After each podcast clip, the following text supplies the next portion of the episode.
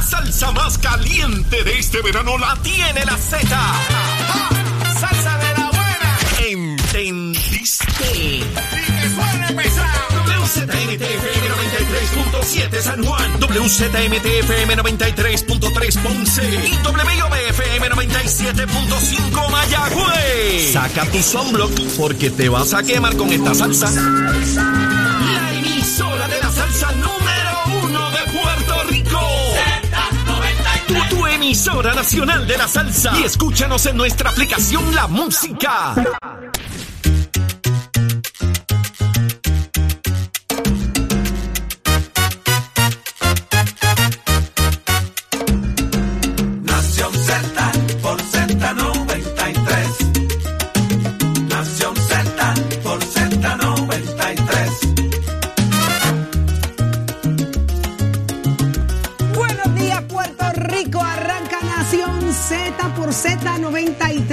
93.7 en San Juan, 93.3 en Ponce y 97.5 en Mayagüez. A través de Facebook, conéctese inmediatamente. Dele seguir y share a lo que está viendo a través de la plataforma digital. Y no se olvide de esto, a través de la aplicación La Música, ustedes nos puede ver acá en cualquier parte del mundo. Y de paso, regresar a lo que ya hemos hecho en días pasados a través del podcast. Así que vamos a darle la más cordial bienvenida a hoy al licenciado Carlos Rivera. Mírenlo aquí, el direct- ex ex secretario del Departamento del Trabajo, un día bien particular, bien particular. Buenos días, licenciado. Bu- buenos días, Saudi. Buenos días, Jorge. Bu- Viernes primero de julio, fin de semana largo. Ay, qué clase de fin de Eso semana. Jorge Suárez, buenos días. Buenos días, Saudi. Buenos días, licenciado Carlos Rivera, ex secretario de Trabajo y ex fiscal también. No dejemos esa parte porque de es importante. poco, de todo porque poco. aquí podemos hablar de todo con el licenciado. ¿entiendes? Y esa es buena. Puerto Rico, buenos días. Buenos días. Gracias por estar conectados con nosotros. Hoy comienza, comienza el mes de julio. Un countdown que me tiene nervioso. No, no, no, pero eso lo hablamos después. Miren, mucho de qué hablar en Puerto Rico. ¿Qué ha pasado en las últimas horas en el Ay, país? en cuenta. Me De- tiré eh, yo lo voy a decir de nuevo para que el Saudi es que tiene un No. poquito de delay la muchacha, pero eso lo veremos Es después. que yo estoy pendiente al presupuesto, el año fiscal que se Está acabó complicado. anoche más. Empieza un mes maravilloso para Está, ti. está complicado, está complicado este tema del presupuesto, Saudi, está complicado el tema de lo que pasó en el Capitolio el día de ayer, lo que ha pasado también en expresiones que se han hecho gubernamentalmente, vamos a discutirlo aquí, vamos a analizarlo y vamos a discutir un tema eh, ya un poquito más adelante en el programa, interesante por demás con el licenciado, que nos hemos puesto de acuerdo para discutirlo, analizarlo, y son expresiones que eventualmente se han hecho sobre la constitucionalidad o no del aborto en Puerto Rico, lo que dice el Código Penal, qué aplicaciones tiene y cuáles no, así que vamos a analizar eso Por más adelante en el programa. vamos a entrar en el tema exactamente, directamente a a desmenuzarlo. médula, a, a desmeduzar, a desmeduzar, ¿cómo dice? Desmenuzar. Des- Desme- Desmenuzar el- desmenuzarlo. Es que pues, es viernes, Es viernes, yo y sé. usted sabía que el lunes es oficial. Eso es así, Ok. 4 de julio. Todo el mundo el está pensando en la neverita, en la silla, ¿Cómo? en la sombrilla, el es que, es sombrero. que tú sabes cuál es el problema. Yo quiero escuchar a Carla ahorita con la edad del tiempo. A Carla Cristina. Ay, Sí, importante. porque si va a llover en el Ah, weekend, eso es importante. no- nos coge el, el sábado y ¿qué- nos mata. Digo, hace falta el agua, hace falta el agua. No el importa, agua. mójate y disfruta bajo la lluvia. Yo voy a gozármelo igual. con Yo te quiero ver mojándote. Estoy loco por ver. Bueno, vamos a hablar, señores, como bien dijo Jorge Suárez, este tema es un tema sumamente importante y lo vamos a hablar como tiene que ser para que usted por ahí no le vendan gato por liebre y sepa qué realmente es lo que está pasando con todo ese asunto y tema del, del aborto. Pero de igual manera, como ya bien hablamos, señores, cerró, se fue el año fiscal del 2022. ¿Está comenzando uno hoy? Comienza uno nuevo. Pero con otra cosa. Esta gente despidieron Pero, el año mira, anoche. Es que comienza otra cosa hoy también. ¿Qué más? Que la vamos a hablar ahorita con Luis Raúl Torres y obviamente está disponible por las transacciones de, de, de- día de, de- ¿Salieron de tarde anoche? Salió un poquito tarde, pero es que hoy también comienza el aumento de la luz y del agua. Ay, ay, ay, ay, ay, ay, ay. Oye, que tú estás hoy, pero bien fuerte. No, entre la comienza el año lluvia aumentos. comienza el aumento de la luz y agua, pues esta es la que hay. Muchas cosas comienzan hoy por lo que veo. así que Sí, sí, pero, Vamos a ver cuántas terminan. pero ¿sabes qué? Somos boricuas, vamos de frente y somos, somos fuertes, podemos con todo. Bueno, eso dicen, pero sé que sí, sé que sí, sé, sé que sí. Pero ¿qué está pasando hoy, aparte de, de, de, de las, de las portadas? ¿Quiénes nos acompañan Esperamos en el día de tener hoy? a Carlos Bianchi, que esté con nosotros un poco, hablando también de un poco de análisis. Sabemos que Adrián González, que usualmente está con nosotros, se excusó porque salieron tarde ayer precisamente de, los temas y ya temprano en la mañana se había excusado con nosotros. Pero esperamos tener a Carlos Bianchi en el día, el día de hoy también para analizar un poco lo que pasó y lo que ha pasado también dentro del Partido bueno. Popular, porque están sin junta de gobierno, no sabemos No hay qué hora es fecha. allí dentro. Vamos a ver qué nos dice Carlos Bianchi. Y por ahí también estará con nosotros Jorge Colbert Toro, que tiene que decirnos también de los asuntos internos del Partido Popular. Es aquí donde usted se entera en Nación Z. Pero cómo amaneció Puerto Rico y el mundo, mírela ahí. Ready para el weekend, Carla Cristina. Tú lo sabes, Saudi. Tú lo sabes. Buenos días para ti, para Jorge y para el licenciado Carlos. Bueno, en los titulares, la Junta de Control Fiscal certificó ayer el presupuesto consolidado del gobierno de Puerto Rico ascendente a 12.400 millones de dólares para el nuevo año fiscal que inicia hoy. Pese a ello, con 26 votos a favor y 21 en contra, la Cámara de Representantes aprobó anoche la resolución presupuestaria que tenía ante su consideración y que asciende a 12.475 millones de dólares. Por su parte, el presidente de la Comisión de Hacienda en la Cámara, Jesús Santa, se mostró confiado en que se pueda dar un diálogo y convencer a la Junta de Control Fiscal para que acoja la propuesta presupuestaria avalada por los representantes. Sin embargo, el gobernador Pedro Pierluisi planteó que el liderato legislativo de mayoría desperdició la oportunidad de aprobar un presupuesto certificable por la Junta que incluyera las prioridades que se habían identificado. Y en temas internacionales, el presidente de Rusia, Vladimir Putin, expresó ayer que la OTAN está anclada en la Guerra Fría, a la vez que afirmó que el mundo unipolar que promueve Occidente es anacronismo peligroso para el sistema internacional y advirtió que no retirará sus tropas de Ucrania hasta que acabe la operación especial que comenzó en febrero pasado. Por su parte, su homólogo ucraniano Volodymyr Zelensky sostuvo que la retirada del ejército ruso de la isla de las serpientes cambia significativamente el paradigma en el Mar Negro y subrayó que paso a paso Ucrania expulsará a Rusia de su mar. Para Nación Z les informó Carla Cristina. Les espero en mi próxima intervención aquí en Z93. Ya estamos de regreso en el análisis de las portadas, señores. Eh, vamos a hablar de inmediato, Jorge. ¿Qué pasó, licenciado, anoche eh, en la despedida de año fiscal? Ay, esa gente brindaron con champán y todo. Tres, dos, uno. No, pero dijeron algo que a la gente a veces lo escucha y no sabe qué es. Dijeron cine 10. ¿Qué es eso? sin día. Significa cuando usted cierra la sesión, Ajá. siempre se dice eh, los trabajos los damos por culminados hasta el próximo lunes 4 de julio a la 1 de la tarde. Ajá. Significa que estás en sesión permanente. Ajá. Cuando los trabajos se cierran, que no hay regreso establecido, porque constitucionalmente la se regresa el tercer lunes de agosto, se cierra la sesión diciendo se recesan los trabajos, cine 10.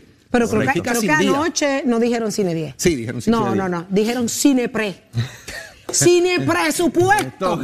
¡Qué vergüenza! Dijeron cine 10. Para la I, ¿qué Mira, es eso? Saúl, Para por- la historia hemos quedado esta, esta legislatura. Presupuesto Simbólico lo que aprobaron. Simbólico, futil. Así que brindaron con Mavi en vez de con champaña porque, porque definitivamente estamos sin presupuesto y el que va es el de la Junta. Mira, Qué Saudi. increíble. Qué La, Junta tan- aprobó un presupuesto de 12.400 millones, Ah, ajá. Pero la Cámara aprobó uno de 12.573 millones. O sea, que Pero la- lo aprueban después que una carta que envía la Junta llega. Y, y la carta, a ver si la producción la tiene por ahí para que los amigos de la aplicación La Música, Facebook Live, Mega TV la puedan ver. Es una carta donde le dice, señores, mañana, o sea, ayer, empieza el presupuesto de la Junta. San se acabó. Lo que usted haga en la Cámara ahora, pues es para que se entretengan. Porque esto no tiene ni pun ni banca. Eso fue lo que pasó. Esto está cuadrado, Saudi. triste. Desde el 27 de junio. Y el licenciado sabe que esto eh, fue así. 27 de junio le dijeron, esta es la última, está la carta ponchada ahora mismo en pantalla, los amigos de la aplicación La Música, Facebook Live. Si no la está viendo, porque este- baje la aplicación La Música ahora mismo, que eso es para su disfrute, para que usted vea la carta precisamente, eh, el comunicado, ¿verdad? La Junta de Supervisión Fiscal certifica presupuesto para el año fiscal 2023 del gobierno de Puerto Rico. Certificó la Junta. No es el presupuesto de la Cámara ni del Senado, es el presupuesto de la Junta. Consecuencia, le hemos Montones. dicho toda esta semana. Una, empezamos en cero. Correcto. Le dimos el carrito Pa' atrás. Para atrás. Así que de los cuatro presupuestos aprobados que se deben tener, ya el año pasado teníamos uno, al este entrar el de la Junta, viramos para atrás, volvemos a comenzar. Ahora hay que tener cuatro presupuestos nuevos balanceados. Así que lo que ha habido es un retroceso al progreso que teníamos y vamos a alargar en la estadía de la Junta en Puerto Rico. y pagando deuda. Eso es así. Y pagando deuda, que Eso es lo importante. Otra cosa importante dentro de esto, eh, Saudi. Los alcaldes. Los alcaldes cogen un guatapanazo. Guatapanazo. ¿Por qué cogen un guatapanazo? Mire, porque hablamos de lo que es el fondo de equiparación. eran 88 millones. Lo que se eh, planteaba en el presupuesto eran 44 millones. Pero sin esos 44 millones, los alcaldes no podían pedir la moratoria de dos años que le habían pedido a la Junta. ¿Y qué pasó? Certificaron ayer el presupuesto de la Junta, pues adiós a la moratoria, moratoria, no también. Se cogieron otro azote los alcaldes, no tienen moratoria. Y, Wow.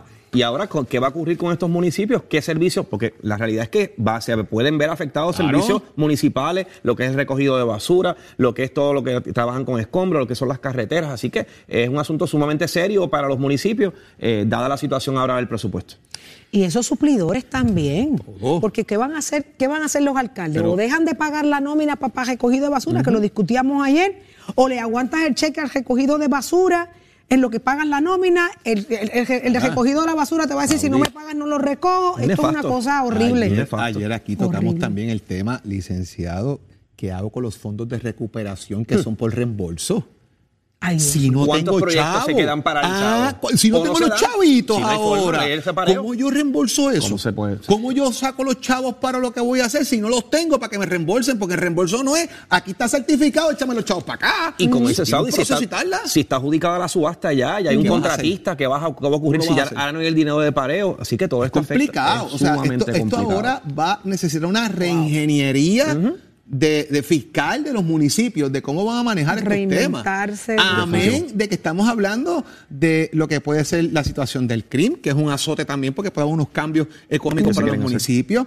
Lo que puede significar las patentes en los municipios que van a hacer, subirlas, se van las empresas. Mira, mira esto, es- licenciado, que esto Por la tocado- inflación y todo lo que está ocurriendo. que, que es un golpe. En Juncos, por darle un ejemplo, la patenta municipal de una empresa allí gigantesca puede significar hasta el 50% del presupuesto de ese municipio. Si usted le sube la patente a esa, esa empresa, esa empresa dice, yo me voy. Yo me voy. ¿Qué hace ese municipio? ¿Cómo, cómo obtiene ingresos? Todo no es, esto no es No es quitado. Esto no es quitado. Amén. De que también, ayer, aparte del tema presupuestario, que obviamente pues, deja a todo el mundo al filo de que el Senado hizo lo que tenía que hacer en gran medida. La Cámara, lamentablemente, trataron de vestirse de héroes y salieron con los villanos en este O caso. sea, que quien carga esto va a ser la Cámara de Bueno, Representantes. Sí, porque eh, quien aguantó no. esto al final del día y estuvo negociando al final del día fue la Cámara de Representantes. Y fueron En la figura apercibidos presidente. ¿Tatito durmió anoche? Pues yo no sé. Ustedes sepan. No sé. No sé. Porque es que para la historia y para la percepción, para el conocimiento, para el análisis, eh, la conclusión es que ta- la, la de- la forma en que Tatito presentó ese informe a solo horas del último día eh, fue, fue, fue lo que apretó y dañó Luis todo el Raúl, asunto. Luis Raúl estaba en contra y cambió el voto. Yo quiero preguntarle cuáles son sus motivaciones para cambiar ese voto. Lizzie Burgos estaba en contra y cambió el voto. Sus motivaciones tendrá, habrá que preguntarle, amén, de que hay un informecito de ética, hay unas cosas por ahí dando vueltas. Yo no Mm, quiero pensar que están negociando, Negociando cosas. situaciones. Trajeron a Juan José, a Juanjo, el, el representante de la montaña de Comerío, que estuvo enfermo con COVID, ya cumplió su cuarentena y podía regresar, y eso causó un chisme allí. Ayer hubo Ay, un tirijala y una, un alboroto en la legislatura porque, porque, exacto, porque que- no puedo tomar café, no, eh, lo de ascensor, hay que limpiar, tiene COVID, así que hubo ¿y también un incidente qué- también allí. Qué discriminatorio. Y él ¿Eh? presentó su prueba Él negativa. Tenía allí que ya había pasado la cuarentena de los 10 días y estaba listo Pero para qué regresar. horrible, eso es Así bien que- discriminatorio. Hay que tener respeto. La- la- la- la- el COVID no es una, no es, un- no es una- un pecado. Entonces, es un- Anoche ocurrió de todo, por- por lo que veo. Changuerías ya, y eso son changuerías. A esa hora es entonces poca vergüenza el, lo que el ocurre. que había en el presupuesto, por decirlo así, dame chavos para esto, quita para acá, pon para allá, y Javier Aponte Almao se levantó de la mesa, se llevó el bati la bola y dijo, si no me dan los chavos para el CDT de Vieques y las cosas de Vieques, yo me voy. Se levantó y se fue en las negociaciones a ¿Y última Johnny hora. Qué hizo? Pues Johnny, obviamente, Johnny conociendo que es representa a. Vieques, conoce cómo es el juego, fue presidente de la Cámara, sabe que esos chavitos están por ahí. Si tú das allí en Fortaleza, mire, necesito 100 un millón de pesos para atender esto, los pasas al departamento de salud, los buscas al vuelo, los chavos aparecen. No es que neces- Yo sé que uno quiere.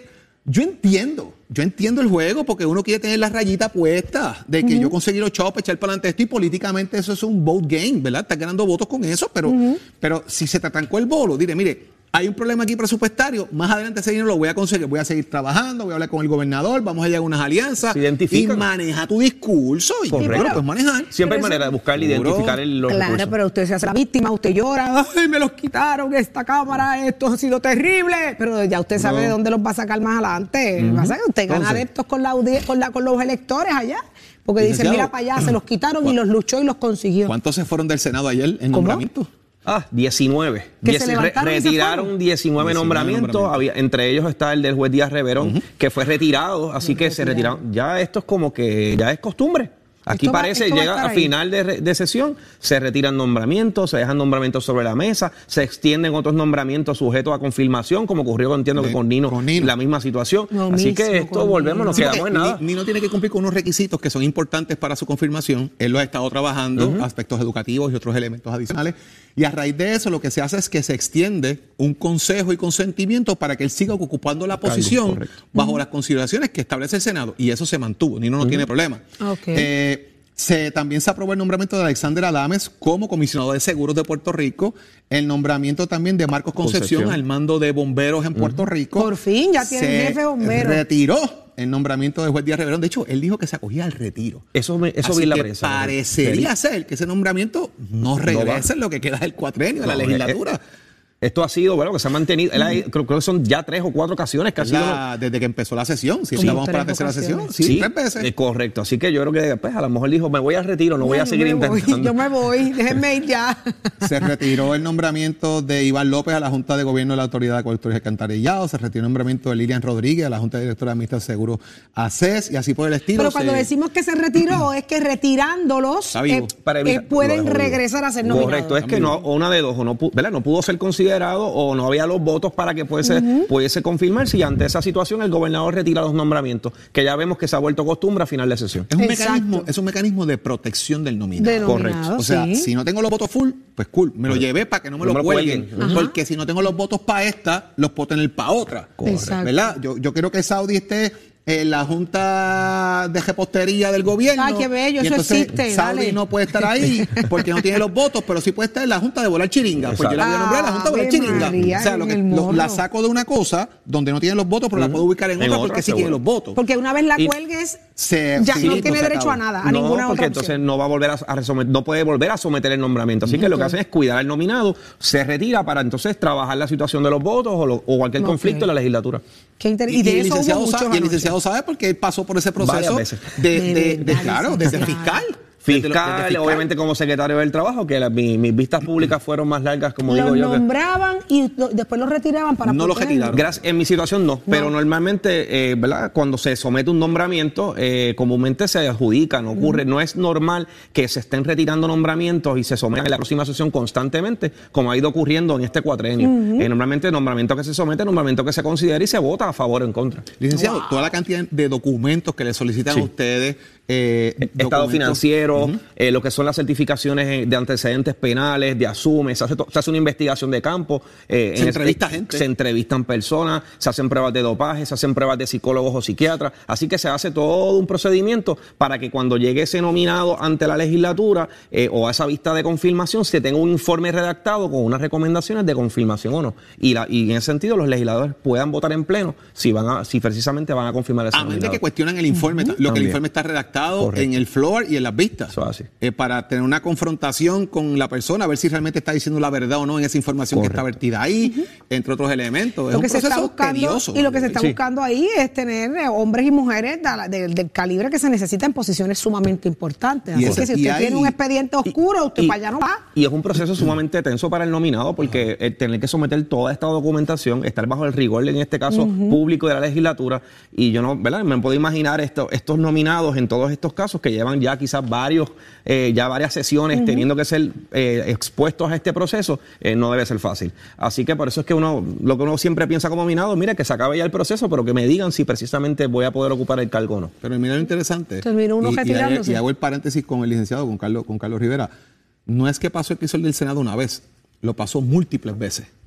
El mismo Por lo tanto, él, él, él conoce el proceso, pero Definitivo. fíjate si tiene integridad para ocupar la posición, que lo pasó muchas veces. Exactamente. Y ha tenido los votos muchas ocasiones para diferentes posiciones. No para una, para diferentes para varias, posiciones. Qué y bueno, eso crea una diferencia en algunos que van una vez y no pasan, Pasan. versus Carlos, por ejemplo, que ha estado en múltiples ocasiones Tres veces le crisol, Y la pasó tres, Tres veces. veces. Usted se así. porta muy bien. Hay que portarse Usted se bien. porta bonito. Y, y si se porta mal, no puede decirlo uno. Qué bueno, y está con nosotros acá en Nación Z, tiene es todo, todo, todo para estar aquí parado de frente. Así que eso nos llena de mucha alegría. Gracias, licenciado. Bueno, ¿y qué más pasó? Porque eso no fue todo. Bueno, pasaron otras cositas. Eh, Hablemos de la libre asociación. Bueno, Pi- Pierluisi ayer hizo Pierluisi una. Ay, Pierluisi estaba contento hizo una expresión, eso. hizo una expresión el gobernador, ¿verdad? Por el tema este de que, de que ya hay unas enmiendas adicionales que se están negociando sobre el borrador todavía, porque no está radicado de la medida de estatus concerniente a lo que sería esta consulta que se hiciera al pueblo de Puerto Rico concerniente a la libre asociación, independencia o estadidad, donde Nidia Velázquez y Alexandra Ocasio Cortés han estado tratando de llevar el mensaje de que es importante preservar la ciudadanía americana bajo la libre asociación. Y Pierluisi dijo, pues que eso es sensato, yo no tengo problema con eso. Muy bien. Entonces eso, de alguna manera, comienza ahora a generar otro debate dentro del Partido Popular. Porque hace semanas atrás se estaba mencionando que bajo la, la libre asociación no se garantizaba la ciudadanía americana. Que esto era un asunto de que la libre asociación de golpe y porrazo, los que nazcan después de, después que cambie el estatus, si fuese esa la elección, pueden tener otra ciudadanía que no es la americana, no estaba garantizada, pudiese ser de, de- de golpe y porrazo. Esto es una de las estrategias que ha estado manteniendo Aníbal Acevedo Vilá por meses, de tratar de incluir esto. Ha sido el portavoz de alguna manera de que se incluya este tema de la ciudadanía para garantizarlo y buscar más votos. Así que Pierluisi está abriendo una puerta interesante porque esa puerta Pierluisi abre un debate en el Partido Popular. O sea, esto no es, esto no es que yo soy bueno, esto es una puñaladita para el lado. Mira cómo los ¿qué? cucos, mira cómo los Mira cucos. cómo exacto, cómo promuevo la controversia. Y definitivo, la- yo creo que la ciudadanía americana es, es la pieza del debate o lo que to- toda persona eh, en, Puerto, en Puerto Rico, todo el mundo ¿verdad? Añora de alguna manera la permanencia de la ciudadanía americana. Eso lo saben obviamente los de la Libre Asociación, así como el Partido Popular. Entonces tienen que ver cómo definen para garantizar esa ciudadanía Y americana. el mensaje del gobernador le, met- le envía un mensaje al fanático férreo, eh, fanático, fanático estadista que utiliza eh, precisamente el asunto de la ciudadanía para meter miedo. O sea, Claro, es como, es como hablar de sensato, es una palabra poderosísima en el asunto. O sea, es como que, no, no, no, dejen el fanatismo, dejen la cuestión. Es sensato que esto esté, eh, esté incluido en el borrador, así que está interesante la postura de- del gobernador y definitivamente vamos a ver cómo reaccionan ahora los populares. Más, más adelante estará Jorge Corbel Toro y hay que preguntarle directo a la yugular con el asunto de la sensatez para, para la ciudadanía americana. Pero mire, ya está listo, venimos con más, más adelante venimos con más informaciones. Jennifer González también responde a si va o no va a, de frente a la candidatura a la gobernación, que fue lo que dijo, es aquí en Nación Z que usted se entera. Ahí está, ¿y dónde está el mío? Tatito Hernández, somos Deporte. Buenos días, Tata, qué rico tenerte con nosotros. Acá. ¿Qué fue? Ay, no, no me asuste no fracture nuestra amistad. Tato Hernández, se lo he dicho ya. Ay, es verdad, si te digo favor. Tatito, es que eres, eres el de la suena- Cámara de Representantes. Tatito suena a problemas, representante, a idiosincrasia, se me olvidó el pueblo, ¿Y ah, no quiero dar Se me olvidó el y esas pueblo. cosas, ¿me entiendes? Ah, Usted me mira, a Tatón. Tatón Hernández, dímelo, Tatón. Yo, yo puedo sufrir consecuencias, ¿me entiendes? Y va a ir y no me prende el cajo o algo así. Eso es vacilando que después me dan memo a mí. Déjalo que entre por esa puerta, déjalo que entre por esa puerta. No, yo me voy ya mismo. Ah, dímelo, Tatón, entonces. Muy buenos días Puerto Rico, buenos días para todos los compañeros que estamos aquí. Vamos a hablar en el deporte y usted sabe que vamos a hablar de la Jasmine Camacho Queen que ayer estuvo corriendo en la Liga Diamante, le tocó el turno a Estocolmo allá en Suecia donde ella participó, ganó esa carrera también con 12.46, le llegó segunda Toby Amusan con 12.50 y tercera Niali con 12.53. ¿Qué es lo próximo para la nuestra? Óigame, desde el 15 de julio el Campeonato Mundial de Atletismo en Oregón. Ahí van a estar ocho de las mejores del mundo que han estado, pues ya usted sabe, disputando todos estos récords, que eso huele a como puede ser la final, Dios mediante, para París, donde son las Olimpiadas en el 2024. Así que esperamos lo mejor. Te llamen, vamos a estar pendientes. Usted se entera aquí de todo el acontecer deportivo en el atletismo en cuanto a lo que es la carrera de Jasmine Camacho. Win. Oiga, chero, give it up, my friend. Estás con el habla música y Z93 en Nación Z.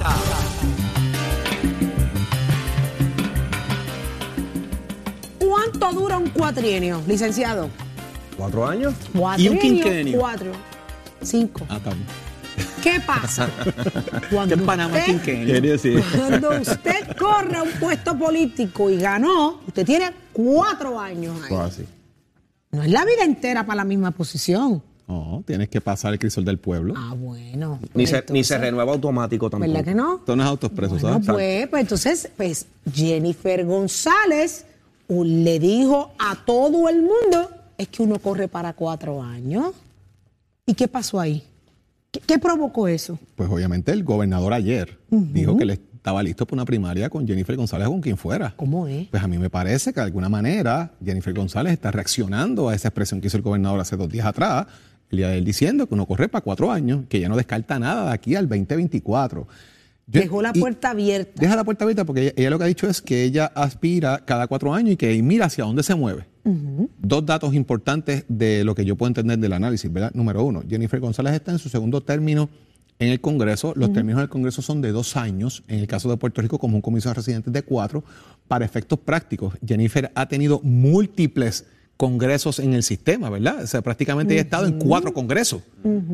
Eso le da seniority. De alguna manera, si aspira al Congreso de nuevo y gana, ella tendría un seniority eh, que la otra persona que estuvo cerca de tenerlo fue Carlos Romero Barceló, que estuvo dos términos corridos en, en el Congreso de los Estados Unidos. Y eso es un punto importante, porque le da un seniority a un comisionado residente, y ese seniority en el Congreso pues tiene sus cositas, ¿verdad? Tiene sus cosas Pierluisi fue importantes. comisionado residente. Pero Pierluisi fue comisionado residente y luego eh, viene eh, de lleno a entrar en la carrera, ¿verdad? Fue comisionado residente dos términos también y, y ya estaba perfilándose directamente a ser candidato a la gobernación porque no había un gobernador del Partido Nuevo Progresista en ese caso. Ahora sí hay un gobernador del Partido Nuevo Progresista en la figura de Pedro Pierluisi y sería un choque entre Jennifer y él. Segundo dato que me parece interesante es que Jennifer nunca ha soltado desde que empezó el cuatrenio unas banderas. ¿A qué digo eso, Saudi? ¿Cuáles son? Energía eléctrica. Ella le ha dado con todo a Luma, por todos lados. Y el tema de energía eléctrica, que sabe que es una cosa que le mete la mano al bolsillo a la gente, Jennifer ha sido una portaestandarte de ese tema, de manejar el tema de energía eléctrica, cosas que le identifican con la gente.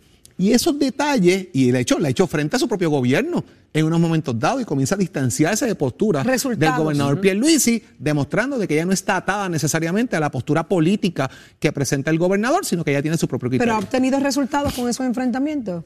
Bueno, pudiese haber tenido algún resultado, pero cuando uno analiza cualquier persona que se va a postular un puesto electivo, eh, no lo hace de, manera temprana. Hay un momento, hay un timing para eso. Y estamos, como menciona Jorge, estamos todavía en el segundo año, así que eso lo vamos a perfilar, lo vamos a saber al, al final del cuatrenio, cuando falte ese año. Normalmente es que las personas entonces ya esa candidatura la hacen pública, porque lo que quieren es, de alguna manera, eh, jugar con ese término para, eh, alguna manera, esconderse, evitar algún protegerse. golpe, protegerse ellos como figura. Y en el caso de Jennifer González, no ha soltado prenda. Muchas personas especulan que pudiese ser una, una candidata que pueda haber una primaria en el, en el partido PNP. En el partido PNP ha habido múltiples primarias. Eso ha sido, yo creo que costumbre ya en el partido. Así que no, no descartamos que pueda ocurrir. Eh, así que estas expresiones eh, muy bien pudieron darlo, como dice Jorge, esa- ese, ese feeling, esa idea de que por ahí viene, se acerca una posible primaria. Y Pedro Pierluisi no puede decir no voy, porque pierde poder. De igual manera, O correcto. sea, te conviertes en un lame dog político y tú no puedes ser un lame dog a dos A dos años de tu gobernación. Eso porque entonces pasó todo el mundo va a empezar a... No, Alejandro tardó hasta lo último. Alejandro lo dijo a lo último, último, último. Incluso Alejandro estaba levantando dinero como lo está haciendo Pierluisi de cara a la reelección. Y luego se hace un comité para disolver ese dinero y devolverle a los donantes el dinero que, que está ¿Por identificado. estrategia se hizo de esa forma o No, porque que yo- él yo todavía pienso- él tenía el deseo Yo de... pienso que Alejandro tenía en su mente aspirar nuevamente a la reelección y luego de un análisis ponderado, numérico, de y otras cosas, seguro. tomó una decisión de no hacerlo eh, eh, a esos fines, ¿verdad? Eh, pero lo interesante aquí es que tú no puedes anunciar hoy, No. no voy. Porque nadie, Nadie. te va a hacer caso en el gobierno. Mira, hay que hacer esto. Ay, cuando, vaya. cuando, cuando llama a un alcalde o llama Nadie a le un hace caso. nadie le dice, no, si él no va a correr. Porque- ¿qué, qué es lo que quiere Jennifer? Ah, a esa le voy a A hacer a caso. hacer ca- ¿Eh? exactamente. ¡Qué horrible! Eso es lo que ¿A dónde voy a donar los chavitos de para pa, Pues pa eso que me también, ayuden más eso también incide. Eso A los incide pa- sobre Eso eso. incide. Las donaciones. Porque el gobernador, aparte de levantar dinero para él en su candidatura, levanta dinero para el PNP. Le voy a dar chavos al PNP si no va a correr, no, y se lo da a Jennifer, que es la, la gallita que yo estoy velando ahí, a ver qué si es lo no que la está pasando. estructura, la estructura no le responde. Exacto. Así que tiene que la estructura responderle y para responderle tiene que ser la figura de poder, tiene que ser la figura al frente de- del movimiento para que esté todo detrás. O sea que ante la puerta abierta que deja Jennifer González, eh, Pierluisi saca pecho y dice, no, no, yo no tengo problema. Vamos para adelante. Él, él- digo, lo dijo primero que Jennifer. Por eso. Siempre se ha especulado. correcto. La especulación está ha hoy siempre. Bien cuidadosa a a la hora de hablar de, de hacia dónde va y ella siempre ha sido bien, bien, bien Ah, poquita licenciado, que para el mensaje de eso. Jennifer hace algunos meses atrás era yo voy con Pedro Pierluisi. Ya hoy es, eh, aquí Se cogemos para cuatro años. Cuatro años. Hay un spincito ahí, un poco de spin en su Qué mensaje. Que ya, ya está, ya está empezando a coger forma y obviamente mientras se va acercando la fecha es terminar el cuatrenio, vamos a ir sabiendo, vamos a saber entonces qué va, qué va a ocurrir. O sea, que se, se perfila posiblemente una primaria dentro del PNP. ¿Y qué va a pasar en el PPD? Pues esa es una gran pregunta que deberemos hacérsela a Carlos Bianchi ya mismo se aparece, porque todavía no hay junta de No hay gobierno. junta de gobierno. no hay fecha. A la Así junta de que gobierno. esa es la gran interrogante. Aspirantes ahí, ya Carmen eh, la- de Morovi. Sí, alcaldesa, la sí mencionó. Alcaldesa, José Estamos Luis esperando Dalmau. un mensaje de, Jesús Manuel, a ver si tiene algo que ver por ahí. Ya Dalmau José dijo que Luis- estaba disponible para regresar a la posición. Y entonces hay gente también que está negociando posiciones de ahí dentro, que se pensionaban como posibles aspirantes y que están mirando otras posiciones dentro del partido de la Junta de Gobierno. Porque aquí estamos hablando de la presidencia del Partido Popular. Correcto. No necesariamente de la candidatura a la gobernación, porque las candidaturas a la gobernación Eso al final. atienden en diciembre del año que Cor- viene. correcto. Si se aprueba el código electoral vigente, las cambian a enero del año de la elección. y hay una reorganización que también se hace dentro del partido como parte de ese Eso proceso. es parte del proceso. Ok, qué interesante, qué interesante eso. Estamos tratando de conseguir a Carlos Bianchi, se nos ha hecho un poquito eh, complicado, pero eh, eh, tengo que hablar del asunto. Ustedes hablaban ahorita de, de que eh, llegó uno de los legisladores eh, con una prueba de COVID negativa, que se formó tremendo pleple anoche por el uso de la, eh, si usó la máquina de café, pues no querían. ¿Cuál es el nombre de este legislador? Es Juan, Juan José. Juanjo, vamos a eh, tratar de llamar a Juan José Santiago. Producción, me encantaría escucharlo. Te lo juro que me gustaría escuchar El que nos diga. argumento, el argumento que se ha presentado es que él supuestamente no presentó la prueba y que entró- sacaron a todo el mundo para que él votara y entonces después tuvieron que fumigar. Eso es lo que se está diciendo de que pasó allí. Versus la otra versión, que es que él tenía ya, después del proceso, más de 10 días de haber pasado los procesos de cuarentena eh, y que podía entrar al hemiciclo a votar. Así que esas son las dos versiones que se están dando de ese tema. Así que hacía falta ese voto y lo trajeron hasta en ambulancia. Por los pelos. Como sea, Por los pelos. Tatito le dijo, ¿vienes o vienes? Tuvo que haberle dicho, imagínate, faltando la necesidad tan, tan importante de ese voto. Que eso es otra situación en la legislatura. Eh, yo creo que ya estamos en el 2022. Eh, muchas personas están trabajando remoto. Eh, Vemos cómo ha funcionado, ¿verdad? En, en muchas empresas han tenido que funcionar las agencias de gobierno. Yo creo que la legislatura también, en el caso de los votos de, de un legislador que no pueda llegar porque tiene COVID, la razón que fuera, tiene que haber un mecanismo para que ese, ese funcionario público pueda emitir también su voto, sea de manera remota o como fuera. Así que, pues, eso es algo que La- las también... comisiones funcionaron así. El floor, floor. la aprobación de la ley no. Pero las comisiones, incluso los votos de referéndum, se estaban tomando electrónicamente en un momento dado cuando el COVID, así que pa- para, no detener los trabajos. Pero el voto del floor para aprobar o no No puede- ahí pues hay otros 20 20 pesos, pesos. porque fíjese, licenciado, que antes uno ve- eh, llegaba allí a viva voz a favor, en contra, abstenido y la madre de los tomates. Ya eso se acabó. Ahora usted vota en una computadora y la computadora aprende con su huella dactilar.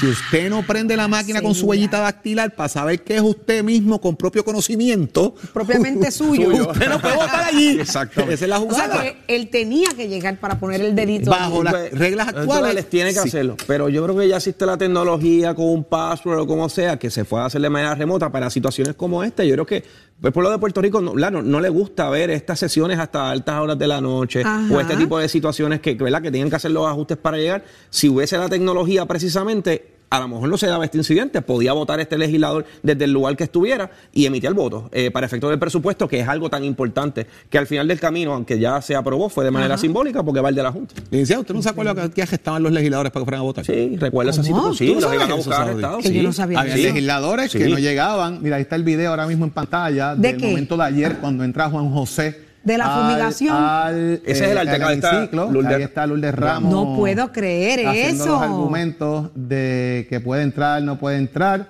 y que ella es de alto riesgo por sus condiciones eh, de salud y que ese legislador no debería entrar a, a la Cámara, al hemiciclo de la Cámara a ejercer su voto y pues ahí está un poco el tema eh, en el video de lo que fue el alegato de Lourdes Ramos para evitar la Qué entrada incómodo de para Juan José. Santiago, eh, que de hecho es el hijo del alcalde de Comerío, de José en Santiago. Qué incómodo Eh, para él. Tú sabes lo que te están eh, eh, hablando de esa forma frente a todo el mundo.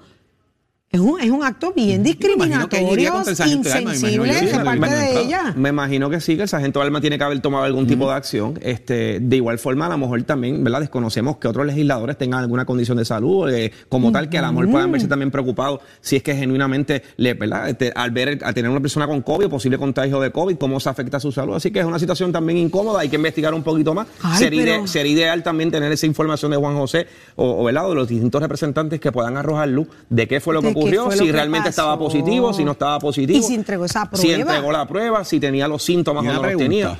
de, de, para volver al tema de los gestos de los legisladores para que lleguen a votar. Ay, sí, que de- Tengo una dudita. ¿Cuántos en el hemiciclo tenían la mascarilla antes de que Juanjo llegara? No hay cuántos entregaron prueba de COVID, ese ¿Y mismo día para cuando saber Juanjo que entró otros no salieron tenían. cogiendo a encasquillarse la mascarilla porque Juanjo entró? Es una pregunta válida porque usted no sabe si el empleado que está en la grada tenía COVID. Correcto. O lo- el que tiene al lado. Lo al lado. O, o Tú no lo sabes, cómo porque no están está pidiendo pruebas limpiando, para o entrar si al está Capitolio. constantemente también, porque eso es otro protocolo. Que lim- Ay, no, no, no, eso es know. bien ¿Cuántos feo. asintomáticos hay allí? Mira, no yo sabemos. hubiese sido más delicado ¿verdad? tratar de hablarlo fuera. Miren, vamos a tratar de que vamos a que, que nos presenten la prueba, que nos pasen copia. Mira Que que, me todo el mundo nos parece que, pues, no bien problema, ya está. Yo creo Pero que- eso de gritar en el hemiciclo y señalarlo, eso es horrible.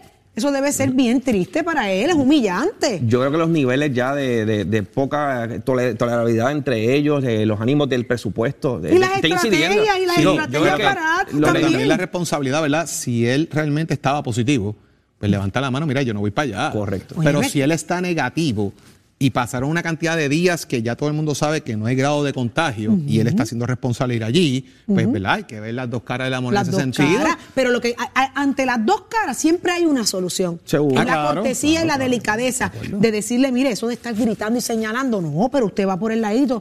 Mira, tenemos prueba del hombre, el hombre presentó, estamos- estamos- vamos a estar seguros todo el mundo aquí, no, no, hay, no hay riesgo de contagio, no, no hay problema. Ah, pues seguimos los trabajos, pero ese nivel y todo tiene una estrategia y tiene que haber una razón. Era el voto que faltaba. Entonces, ¿cu- cu- ¿quién me dice a mí que no fue una estrategia exagerada, aprovechando la ocasión y la sensibilidad del tema, para hacer que ese hombre se fuera y no tener el voto? Es interesante porque viraste, Sí. tú, tú viraste dos votos eh, en el proceso, viraste dos. Y creo que eran dos lo que necesitaba, no estoy seguro, pero Sí, creo que sean dos eran dos. Sí. que el de Juanjo a lo mejor no hacía ni falta. Pero tú no sabías si el voto de Luis Raúl se iba a virar o el de Luis Sigurdo se iba a virar. Tienes la incertidumbre de que te vas a quedar corto, así que mejor tener de más, De más que de tener menos. de menos.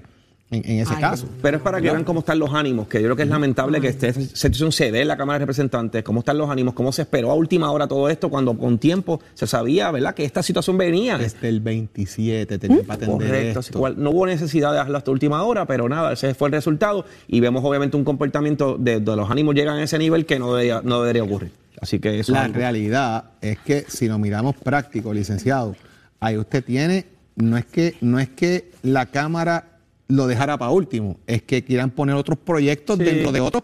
Esto es federalizar la legislatura de Puerto Rico. Esto es como si fuera el Senado Federal, Definit- donde tú te metes en un proyecto cinco cosas. Y entonces ahí empieza el filibusteo y la madre de los tomates y tardamos ahí 10 Y- horas en atender un tú- proyecto. y para que tú me apruebes esto, me tienes que incluir esto y esto. Exactamente. Y comenzamos en ese juego donde eso no fue lo que se le habló entre los cuerpos hermanos y ahí es que crean este tipo de contro- la controversia. El presupuesto no debe quedar como ¿verdad? secuestrado, de rehén, un asunto sumamente importante para el pueblo de Puerto Rico porque como mencionamos, teníamos que tener cuatro presupuestos balanceados para poder salir de la Junta, que es lo que todos quisiéramos.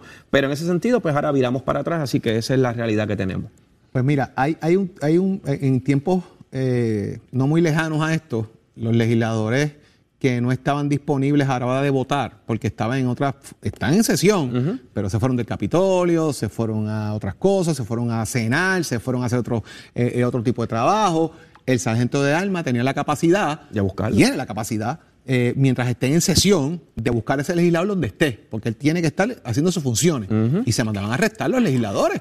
Y los llevaban eh, arrestados y se formaba un revolú allí, porque a mí no me pueden arrestar. ¿verdad? Usted está bajo, bajo eh, las funciones legislativas, la Cámara está en sesión, usted está precisamente bajo las leyes parlamentarias.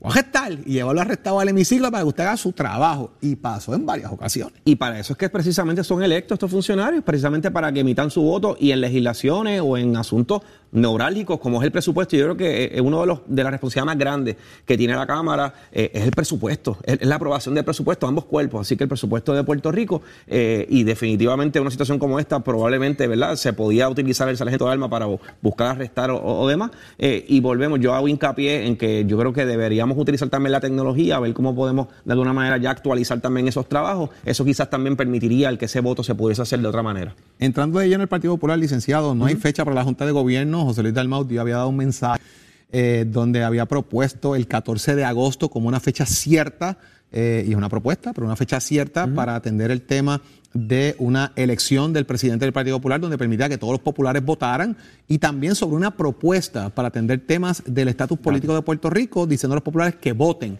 sobre la definición de Lela o la libre asociación. Más que la definición, la preferencia de. de ¿sí? Eh, luego de toda esta situación, el pasado martes habían convocado la Junta de Gobierno, la Junta de Gobierno se cancela por todo este asunto de la Junta de Inscripción Permanente, las cancelaciones de los HIPs y todo este tema, y de ahí surge que no hay una fecha nueva para esto. El reloj sigue corriendo, estipulando, ya el, y, sale un borrador de definición y ese borrador va del 28. O sea que ya la fecha del 14 se movió al 28. Eh, y eso pues cambia los muñequitos, pero por ahí está el 25 de julio, que los populares obviamente lo celebran como un acto oficial bajo la constitución del Estado Asociado. ¿Qué va a pasar con eso? Yo escuché que había algo por ahí en el capítulo que estaba montando la Cámara, pero ¿qué va a pasar con eso? ¿Eso va? ¿Eso no va? No se ha escuchado sobre ese, sobre ese tema, o si van a hacer otra cosa en un municipio, no hay fecha para junta de gobierno, no tenemos fecha cierta de abrir candidatura a los presidentes, a los candidatos a presidente y miembros de la Junta de Gobierno. Así que en ese sentido, ya José Luis Dalmau salió de este asunto, me parece que tiene que enfocar los cañones ahora a atender este otro, de que la colectividad, así que vamos a ver cómo lo, cómo lo maneja. Sí, él mencionó que tiene, tiene dos sombreros, obviamente, ¿verdad? En un momento dado un sombrero distinto como presidente del partido y otro como presidente del Senado, pues yo creo que ahora le va a tocar ponerse el, sombrero de presidente del partido porque hay muchos asuntos que están pendientes, están en el tintero y que se tienen que atender y que obviamente la base del partido también tiene que eh, reunirse, definirse, reorganizarse. Hay un proceso de cara a un cuatrenio, a unas elecciones, que también el partido tiene que reorganizar y escoger a los distintos funcionarios en los distintos municipios. Y ahora con el golpecito que le dio Pierluisi ahí de la libre asociación y hay mucho para discutir. Y no podemos perder la perspectiva que no son dos sombreros cualquiera, son dos sombreros de gran peso. Envergadura, eso es así. Eh, y, y que el más, el más neurálgico en estos días era el de la legislatura. Y lo manejó.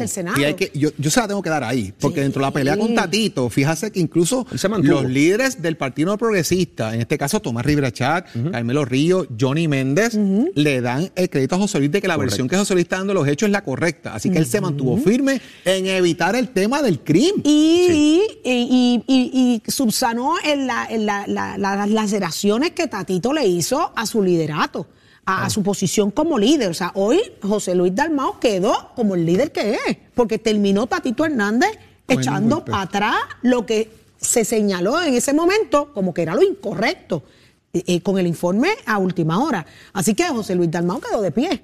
Quedó de pie en, ese, caso, me parece que se mantuvo. Que son características que siempre se han descrito de José Luis Dalmau. Se mantuvo sobrio, firme y, en ese sentido no permitió que el personalismo variara de alguna manera los trabajos. Supo separar muy bien la parte política como presidente del partido de la parte de presidente del Senado. Se dio a respetar, se dio a respetar y eso tiene un valor de verdad bien grande dentro de los procesos y lo vimos, fuimos testigos. Pero míralo ahí, míralo ahí. Aquí está Tatón Hernández. Tatón Hernández.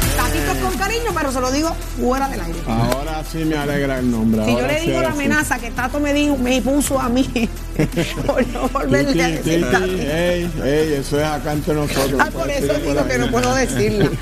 Pero esa amenaza la tendré aquí. Adelante, Tato. Vamos con el deporte. Muy buenos días para todos, señoras y señores, que tengo tremenda noticia. Hablando de deporte, que siempre he dicho que los padres se comuniquen si algún hijo familiar está haciendo deportes para Puerto Rico y no, y no desconocido, pues mira, aquí tengo una, una señora, una abuelita muy contenta que me llama. Ella es de la familia Negrón, la señora es, de, es la abuela de Mónica Negrón. ¿Quién es Mónica Negrón? Mónica Negrón es esa que está en pantalla, es la capitana de la selección de Puerto Rico que está jugando la cross. Este es un deporte para allá que se adelanta la ciudadanía norteamericana para allá para los años bululum bululum pero que está, usted sabe, está creado para las damas. Pues ¿qué pasa? Puerto Rico tiene participación, tiene una selección, está participando este fin de semana en el Mundial allá en Maryland y ya ganó el primer juego 14 a 3 a Nueva Zelanda, papá. Así que ya usted sabe, durante este fin de semana vamos a estar pendientes de eso. Muchas gracias a la abuelita que siempre me envía esa información, fanática de ustedes, fanática de nosotros que somos deporte. Y eso es lo que a mí me gusta, que la, familia siente orgullo de sus hijos, sus familiares, sus nietos, que a veces están en otro estado y nadie sabe que representan a Puerto Rico y más en el deporte. Ahora mismo, no sé si el Comité Olímpico sabe que tienen una selección que está participando en un evento mundial de la cross, que es un buen deporte que ha estado también en las Olimpiadas, en el deporte oriundo de nuestras raíces indígenas, ligada con lo que tiene que ver los Estados Unidos, que desde hace años, desde los siglos, pues se juega. Y mira, Puerto Rico tiene una participación, así que vamos a ver cómo se desenvuelve durante el fin de Ya le ganaron el primero a Nueva Zelanda. Usted se entera aquí en Nación Z, donde nace la noticia deportiva. Pega chero, give my friend. Somos, somos una mirada fiscalizadora sobre los asuntos que afectan al país. Nación Z, Nación Z. Por Z93, somos su noticia. Ay, santo Cristo. Es una cosa en high. Sí, sí. Es que este programa va a las millas, va a las millas. Todo el shot de azúcar. Doble shot de café. Mira, que ya está con nosotros la representante Lourdes Ramos, a Así quien le damos la más cordial bienvenida. Buenos días, representante. Póngase la Buenos días. mascarilla aquí todo el mundo, que vamos a hablar con Lourdes Ramos. Buenos días. Buenos días, representante. Buenos días, saludos. ¿Cómo está usted? Muy buenas para, buenos días para todos ustedes y los que están en sintonía. Gracias por días. estar con nosotros y vamos a aclarar de, mire, de entrada, rápido, qué fue lo que allí pasó. Juan José, ¿entregó su prueba de COVID antes de entrar al hemiciclo, sí o no? No. No la entregó. No tenemos, no tenemos evidencia. Yo la solicité, no apareció la prueba. Todos los que estaban Y- allí se habían hecho prueba de COVID para estar allí en el hemiciclo, representante. Mm, Bueno, no, nosotros no las hacemos eh, regularmente. O sea que cualquiera Bueno, podía tener COVID allí y ustedes no lo sabían. Y nosotros no lo sabemos, digo, yo confío en la responsabilidad de cada cual. eh, y yo pues me la hago regularmente por hacer- ser alto riesgo, ¿entiendes? Y tenemos otro compañero que es Bulerín, también alto riesgo, eh, con la compañera Yachira Lebrón es alto riesgo, el compañero Tea Ponte. O sea, tan pronto nosotros vimos que se desalojó todo el salón de los populares, se fueron. Eh, Y eh, yo sí. digo, pero ¿y por qué? Cuando entra el caballero, va a su escaño, vota, pues nosotros empezamos a reclamar. Y yo lo fui la primera que dije, ¿dónde está su prueba negativa? O sea, tiene un protocolo contra el COVID que tienen que seguir, que lo firmó la orden administrativa el propio presidente. Eso, eso Y iba a preguntar. todo. Eso iba a preguntar. ¿Existe un protocolo de COVID en la Cámara de Representantes? Sí, claro que sí que existe.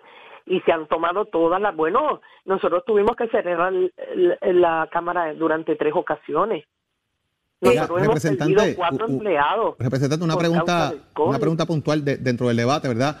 Antes de que Juanjo llegara, todo el mundo tenía mascarilla allí, todos los representantes que usted mencionó Sí. que son de alto El- riesgo el- tenían sus mascarillas puestas evitando cualquier tipo de cosa. Claro que sí, nosotros siempre estamos con las mascarillas. Hay algunos compañeros eh, del Partido Popular que no se la ponen, pero eso es cuestión individual de ellos. Yo sí la tenía puesta y nosotros la teníamos puesta y estábamos en nuestro escaño. Y sobre todo. Ajá. sí. Cuando usted lo está señalando, porque vemos un video y es lo que está pintando, ¿verdad? La pantalla mientras usted está hablando, usted está señalándole y haciéndole señalamientos. ¿Qué usted le está diciendo ahí? que me buscara la prueba de COVID negativa. Frente a todo el mundo, representante, y es lo que, ¿verdad?, traigo a colación en el análisis, y es lo que la gente está viendo y están reaccionando a través del Facebook. Hay gente que entiende y le voy a leer, ¿verdad?, para que entienda un poquito la perspectiva que, que, que se- que traigo.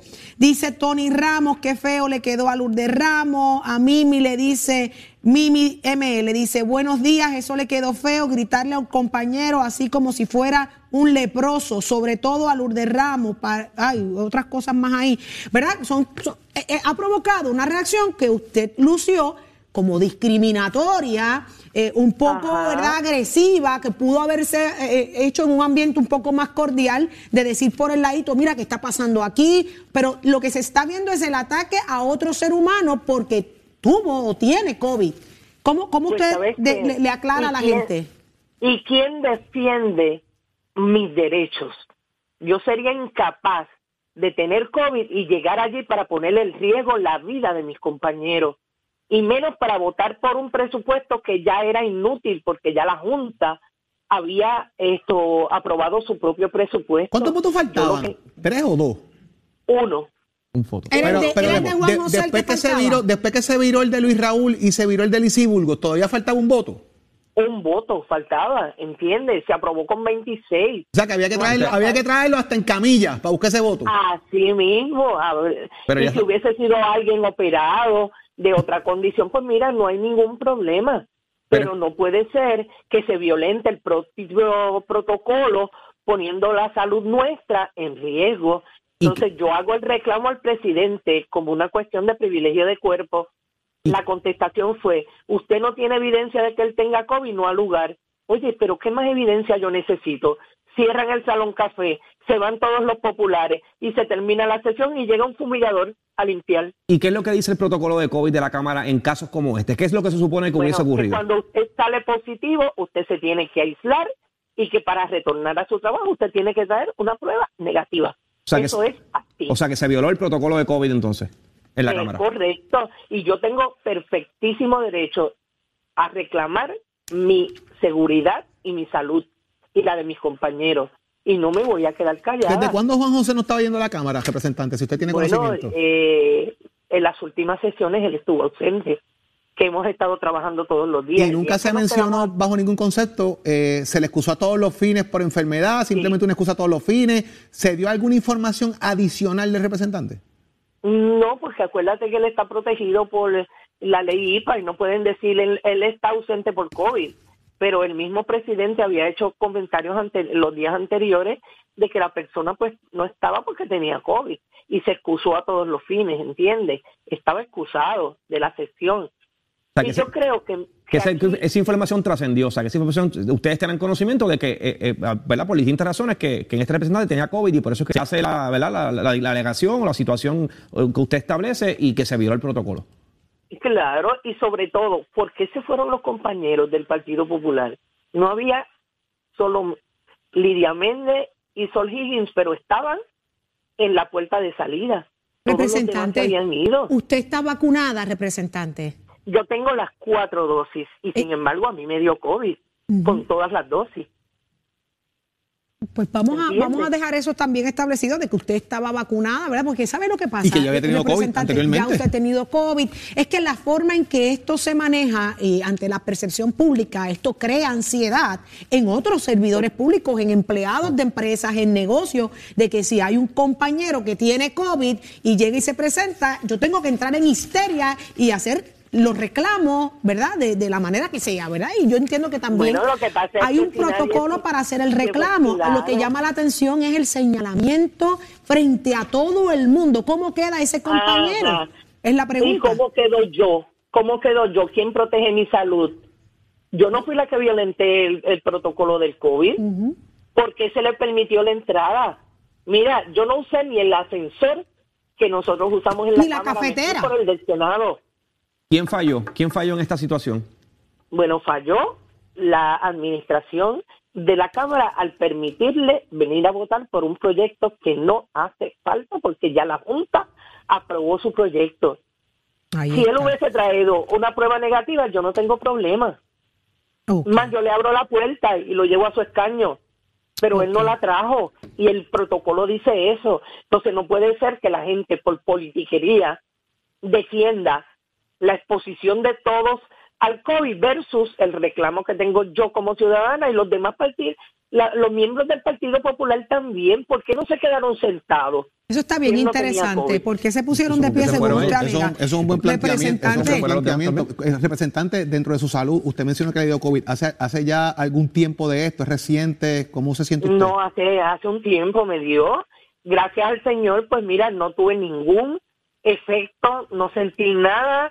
Esto, pero nada, te estoy diciendo que nada, y eso yo me hice la prueba el, en abril. O sea, usted, usted estaba sintomática de alguna manera. Eh, ¿Perdón? Estaba sintomática. Bueno, son tres meses. Pero Por eso, ya pero me refiero a usted se sintió asintomática porque dice que no sintió nada, o sea, no tenía síntomas. Exacto, nada. A mí no me dio nada. Pues yo creo que cuántos fue- en la cámara pueden estar así, usted no lo sabe. Bueno, no lo sabemos, pero yo creo que cada persona tiene que ser responsable con su salud. Porque al compañero eh, Juan Oscar le dio COVID. ¿Qué hace la gente cuando tiene COVID?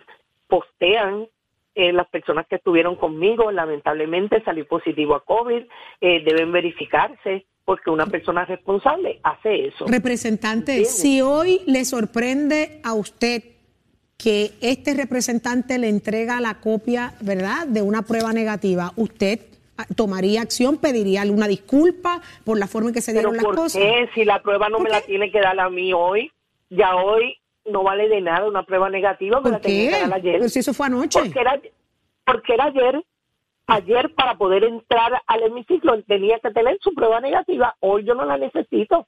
¿Para qué? Pues vamos si a ya ver no si- estamos reunidos y ¿Verdad? la Sí. sesión se terminó ayer. Si, si en efecto el acto más responsable sería que él hubiese presentado esa prueba, vamos a ver Es si la correcto. presentó o no, si existía o no, y, y ver qué pasa de aquí en adelante. Pero mire, No, si- representante, Si él hubiese tenido la prueba negativa, el presidente, la mejor prueba era decir, él presentó una prueba de negativa porque y eso eso, fue lo que esas palabras reclamé. no salieron Eso no del presidente. No, que yo no tenía evidencia de que él tuviese COVID y él tenía evidencia de que no lo tuviese. Exacto, No, un debate interesante. Pero mire, representante, qué bueno tenerla con nosotros acá en Nación Z. Gracias, como siempre, estamos a de frente. y yo les digo algo, el COVID es un asunto serio, hay que tratarlo seriamente y muchas personas han muerto por dejadez y por haberse expuesto innecesariamente a situaciones de contagio. Yo no lo estoy haciendo y sería incapaz de llegar al hemiciclo y, con, y, y sabiendo que yo tengo COVID. Sería incapaz. Cuando a mí me dio, yo me aislé en mi apartamento 14 días, no 10, como establece el, el protocolo 14.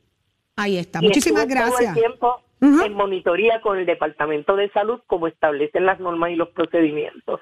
Cada cual debe ser responsable, porque contagiar a una persona es atentar contra su vida. Muchísimas gracias, Lourdes Ramos, por estar con día. nosotros. Buen Buen día. ya usted lo escuchó, habló aquí eh, la representante Lourdes Ramos sobre los hechos Exclusiva, ocurridos de manera exclusiva para Nación Z.